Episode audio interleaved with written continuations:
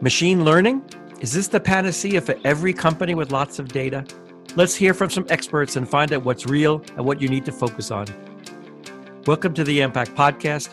I'm Jon Prial.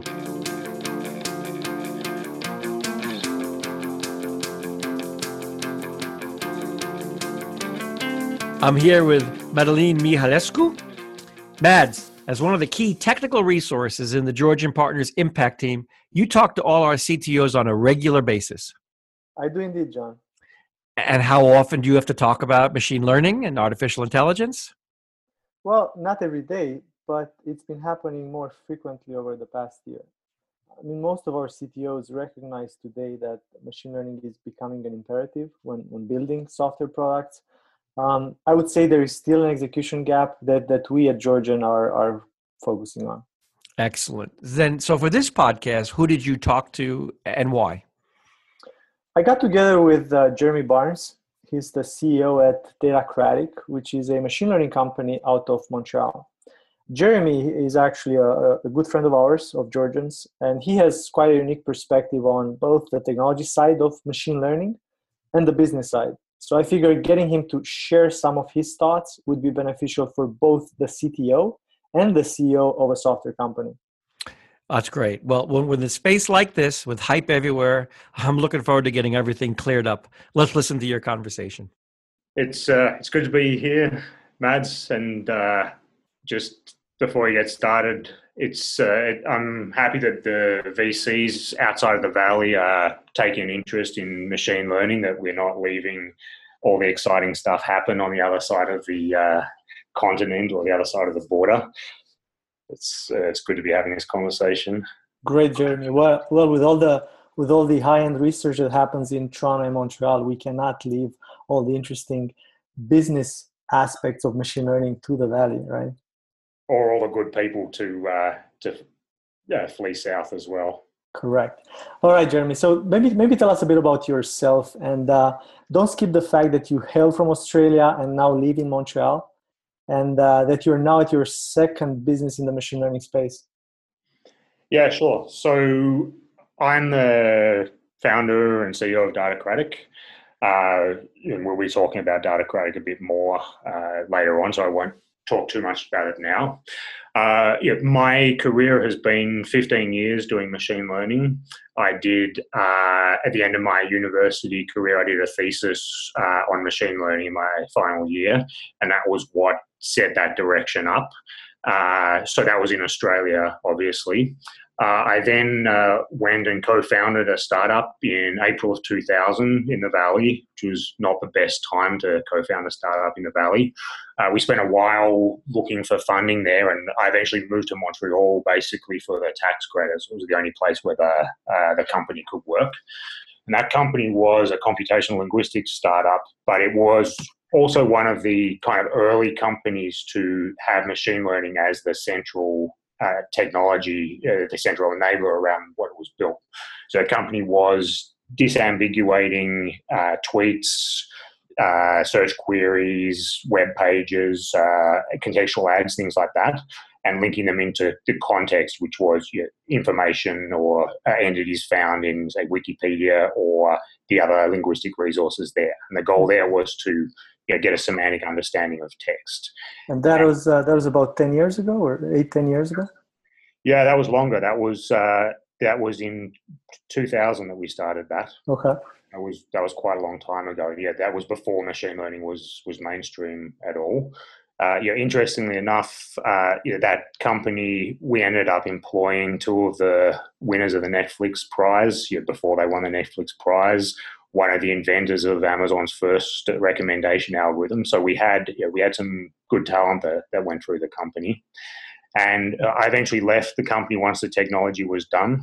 Uh, yeah, we we had a very very good technology, especially for the time, but we we hadn't identified the market for it, and yeah, I considered that my job there was done, and spent a year doing you know, doing uh, data science competitions, uh, looking around for what to do next, and I eventually founded Datacratic, having determined that, you know, especially in Montreal, where where I'm from, uh, well, where I am, in fact, uh, for family reasons, you know, there was there was no job for me that I didn't create myself. And so I, I founded a second company, Datacratic, and that was in uh, 2010, and I've been here ever since.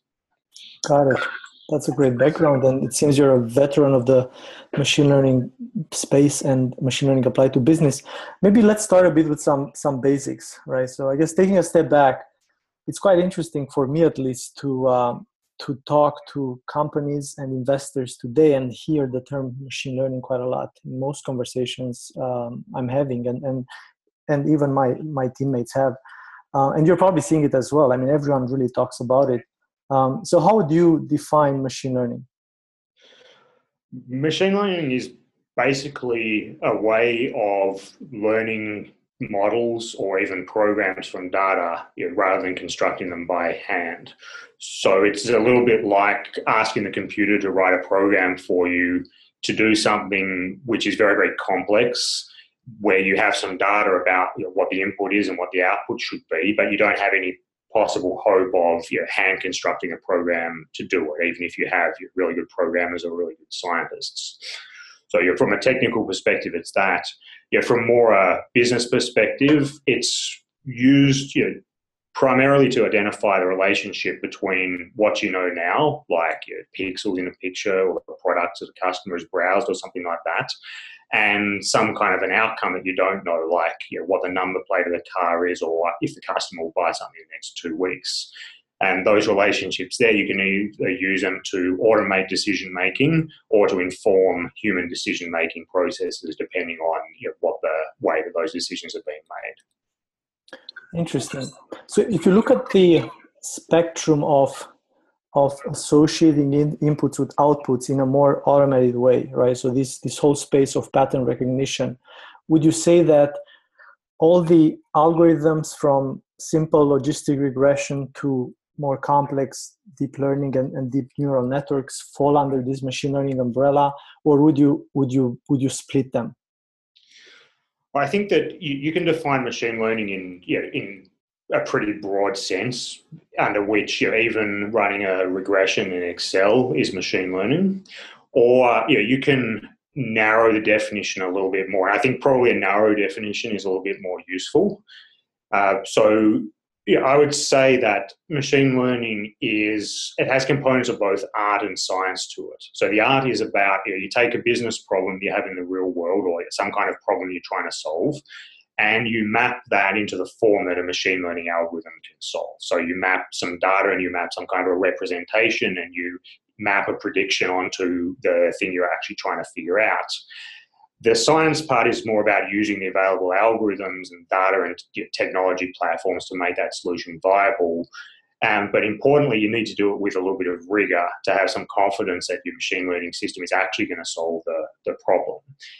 So if you're combining the art and the science properly, you, you come up with a solution which you can, you know, in some sense, you can have certainty, you know, mathematically bounded certainty, but some certainty that under certain conditions, you know, it's solving a problem in an optimal way or a, close to optimal way. Whereas if you're just blindly applying algorithms without thinking about any of those things, you lose the ability to understand, you know, in what context this solution is optimal or even what problem it's, it's solving. Now, that doesn't mean you can't solve problems uh, with you know, simple algorithms applying, applied blindly, but it does mean that it's much harder to reason about you know, what problems that's, that's not solving. And I'd say you know, the machine learning involves actually applying some kind of a scientific method to what you're doing. And that involves you know, a fair bit of art, not just uh, uh, you know, an application of algorithms or you know, downloading a toolkit and, uh, and applying it to your data file. Got it. Got it. So, from from a business standpoint, why why, why do you think businesses should care? And maybe walk us through one example where uh, where machine learning can solve a problem that um, just writing a piece of software without applying machine learning techniques techniques would not work. Sure. So, and that's something which is really exciting because the number of places in which that's true, in which machine learning makes things possible that weren't before, is is starting to get very, very large.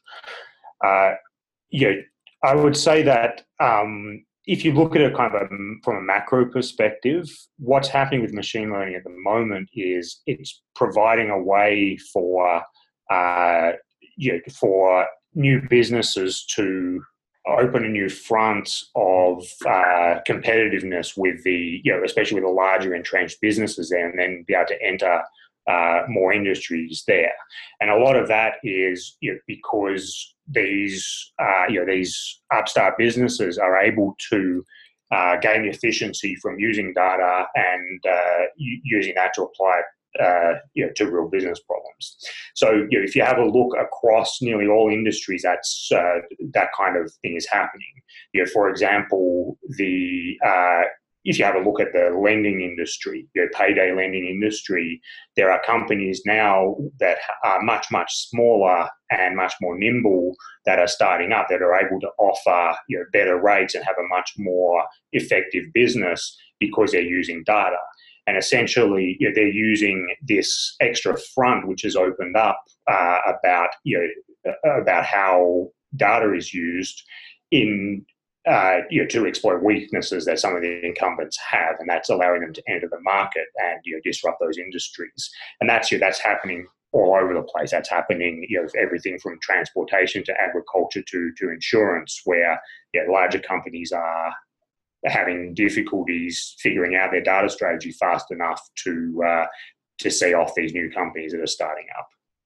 Got it. So it's really about starting with that business objective and, and architecting something that uses machine learning with that business objective in mind, including perhaps goals in terms of accuracy, in terms of your false positives and false negatives that are, are related to, the, to your business case. I mean, in healthcare, you might have different objectives than in, for instance, in advertisement, as an example. Is that fair?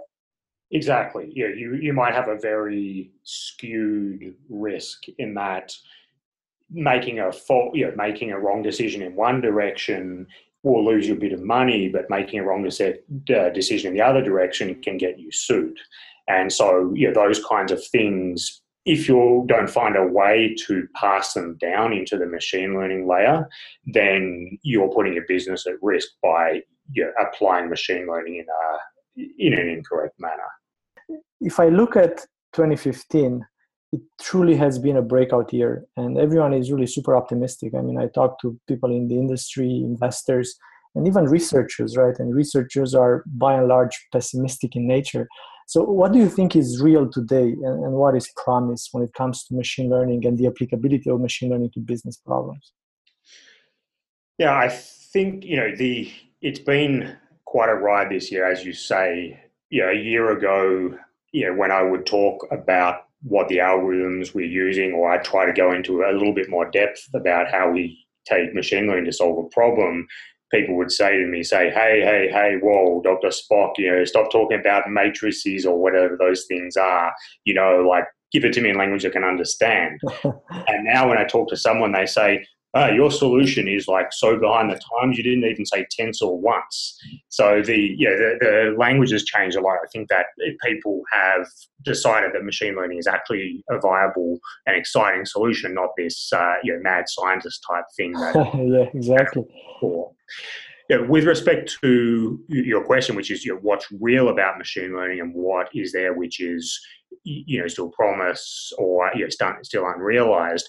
I mean, certainly the advances we made have been around. You know, there are a certain number of set of techniques. You know, in particular, techniques called stochastic gradient descent, which are ways of with sufficient amounts of data of training you know really really complex models that can emulate some of the human characteristics of perception and you know, that's what's made these huge advances in image recognition, in speech, in natural language processing, is you know, the sudden realization that the people who designed neural networks you know, all those years ago were actually right. There just wasn't enough computational power and enough data to uh, to train them yet. And know, now we've suddenly discovered, wow, there's a lot more data, there's a lot more computational power, and these things, you know, what these things actually work. And they, know, the, the form is very similar to what they were a long, long time ago. So it's been the confluence really of these these mathematical techniques and these advances in, in computer architecture and you know, data storage, which have you know, led, led to this explosion that's happening. That being said, you know, the there are a lot of other things which haven't been explored. You know, this is there's a lot of uh, push in that direction of making those kinds of uh, gradient descent algorithms run faster. But there is still a lot, of, still a lot of work to be done with the representational aspect of it. You know, how do you deal with uncertainty in those algorithms? How do you deal with things that have more structure than you can represent in, uh, you know, in a fixed length vector of numbers, things like that.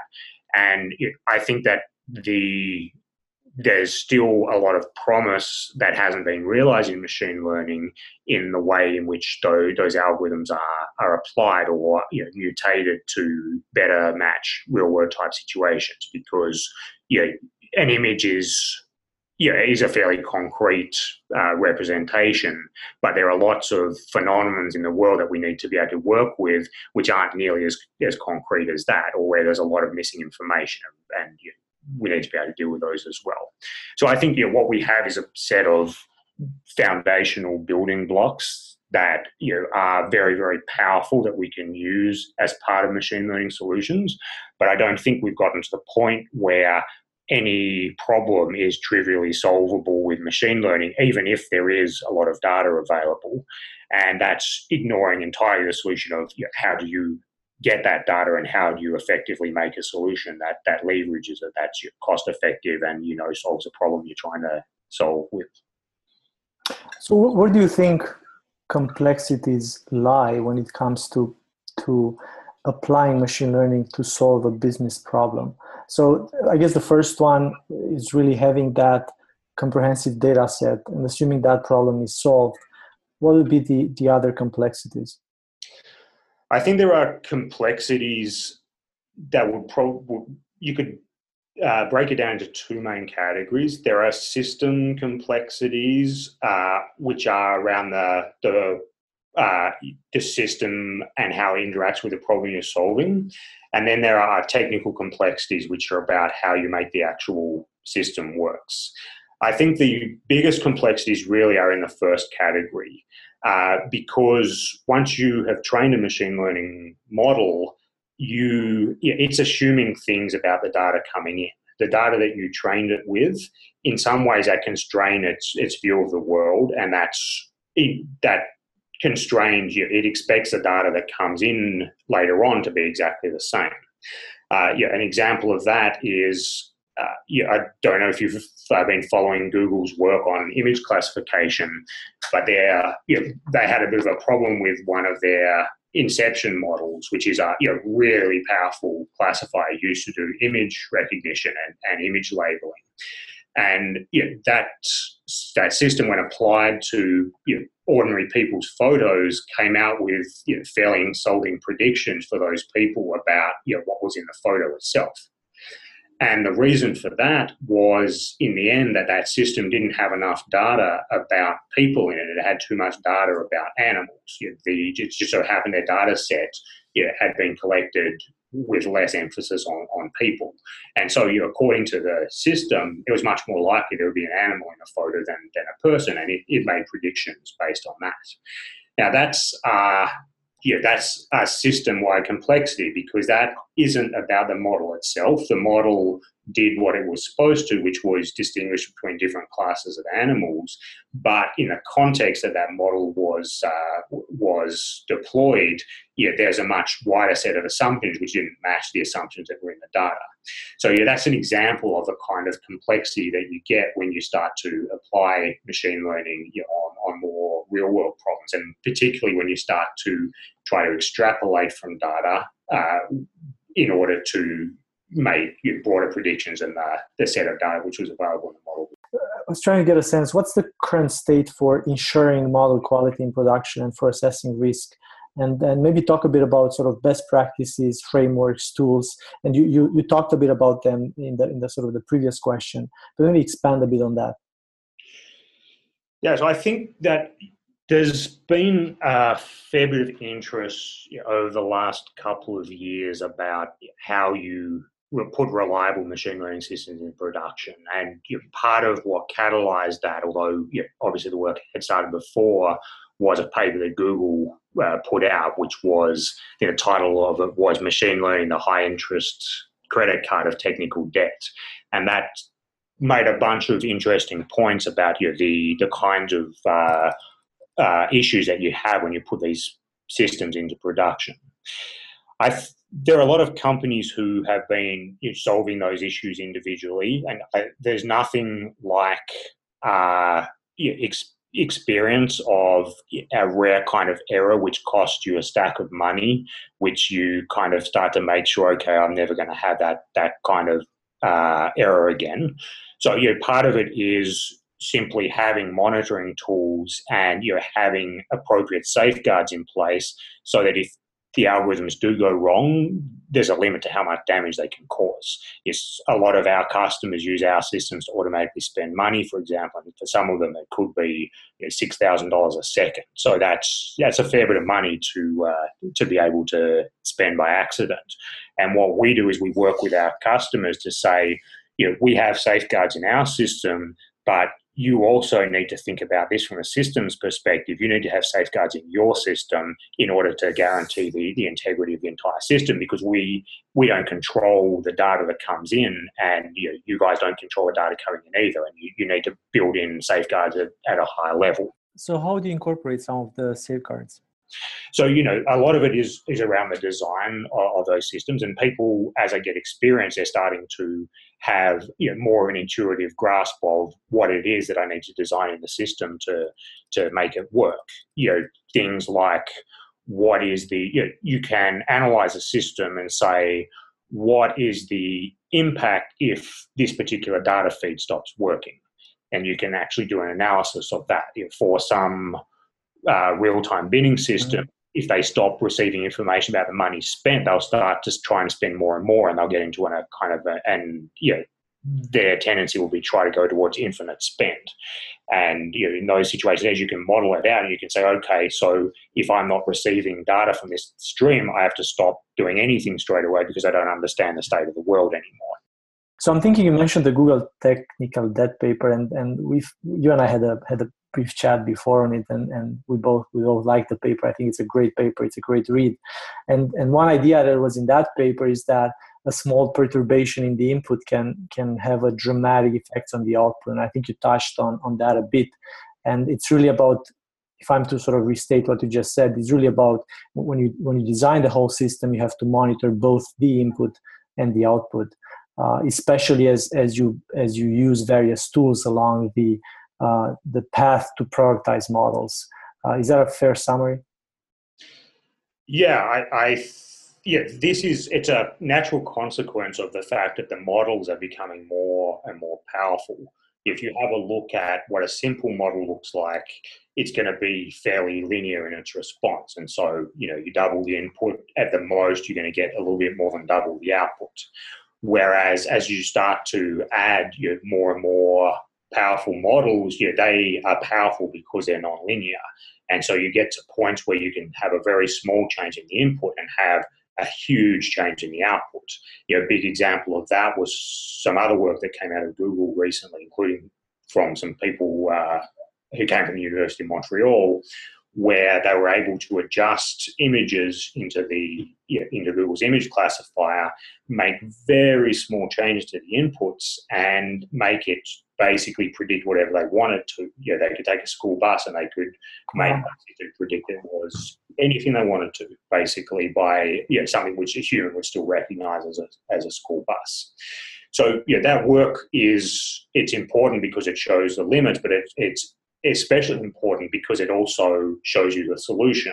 And that is that if you need your system to be robust, you need to start training your system in an adversarial mode. So you need to start actually pushing bad input to it and making sure that the uh, you know, the result of the system is not too bad, so that you you can't if you if you try to make an adversary which is doing its best to trick your system and you make your system robust to that, that's going to make your system far, far more far more robust in any kind of production setting. And yeah, that's a really important part of the solution. So I think that you know, with these kinds of techniques that are being used, the that problem is going to be something which is which is solvable. And you know, we're not going to be in a world where you know, we have these rampant robots which have had you know, wrong input, you know, going crazy and, and destroying the world. Thanks to Mads and Jeremy for a great discussion. It's clear that it's more than data, and it's more than just having a tool, and it comes down to how you put it all together. And we'll be covering that in part two of Mads' interview with Jeremy, and we'll dig into these issues in more depth. Thanks for listening. This is Jon Prial for the Impact Podcast.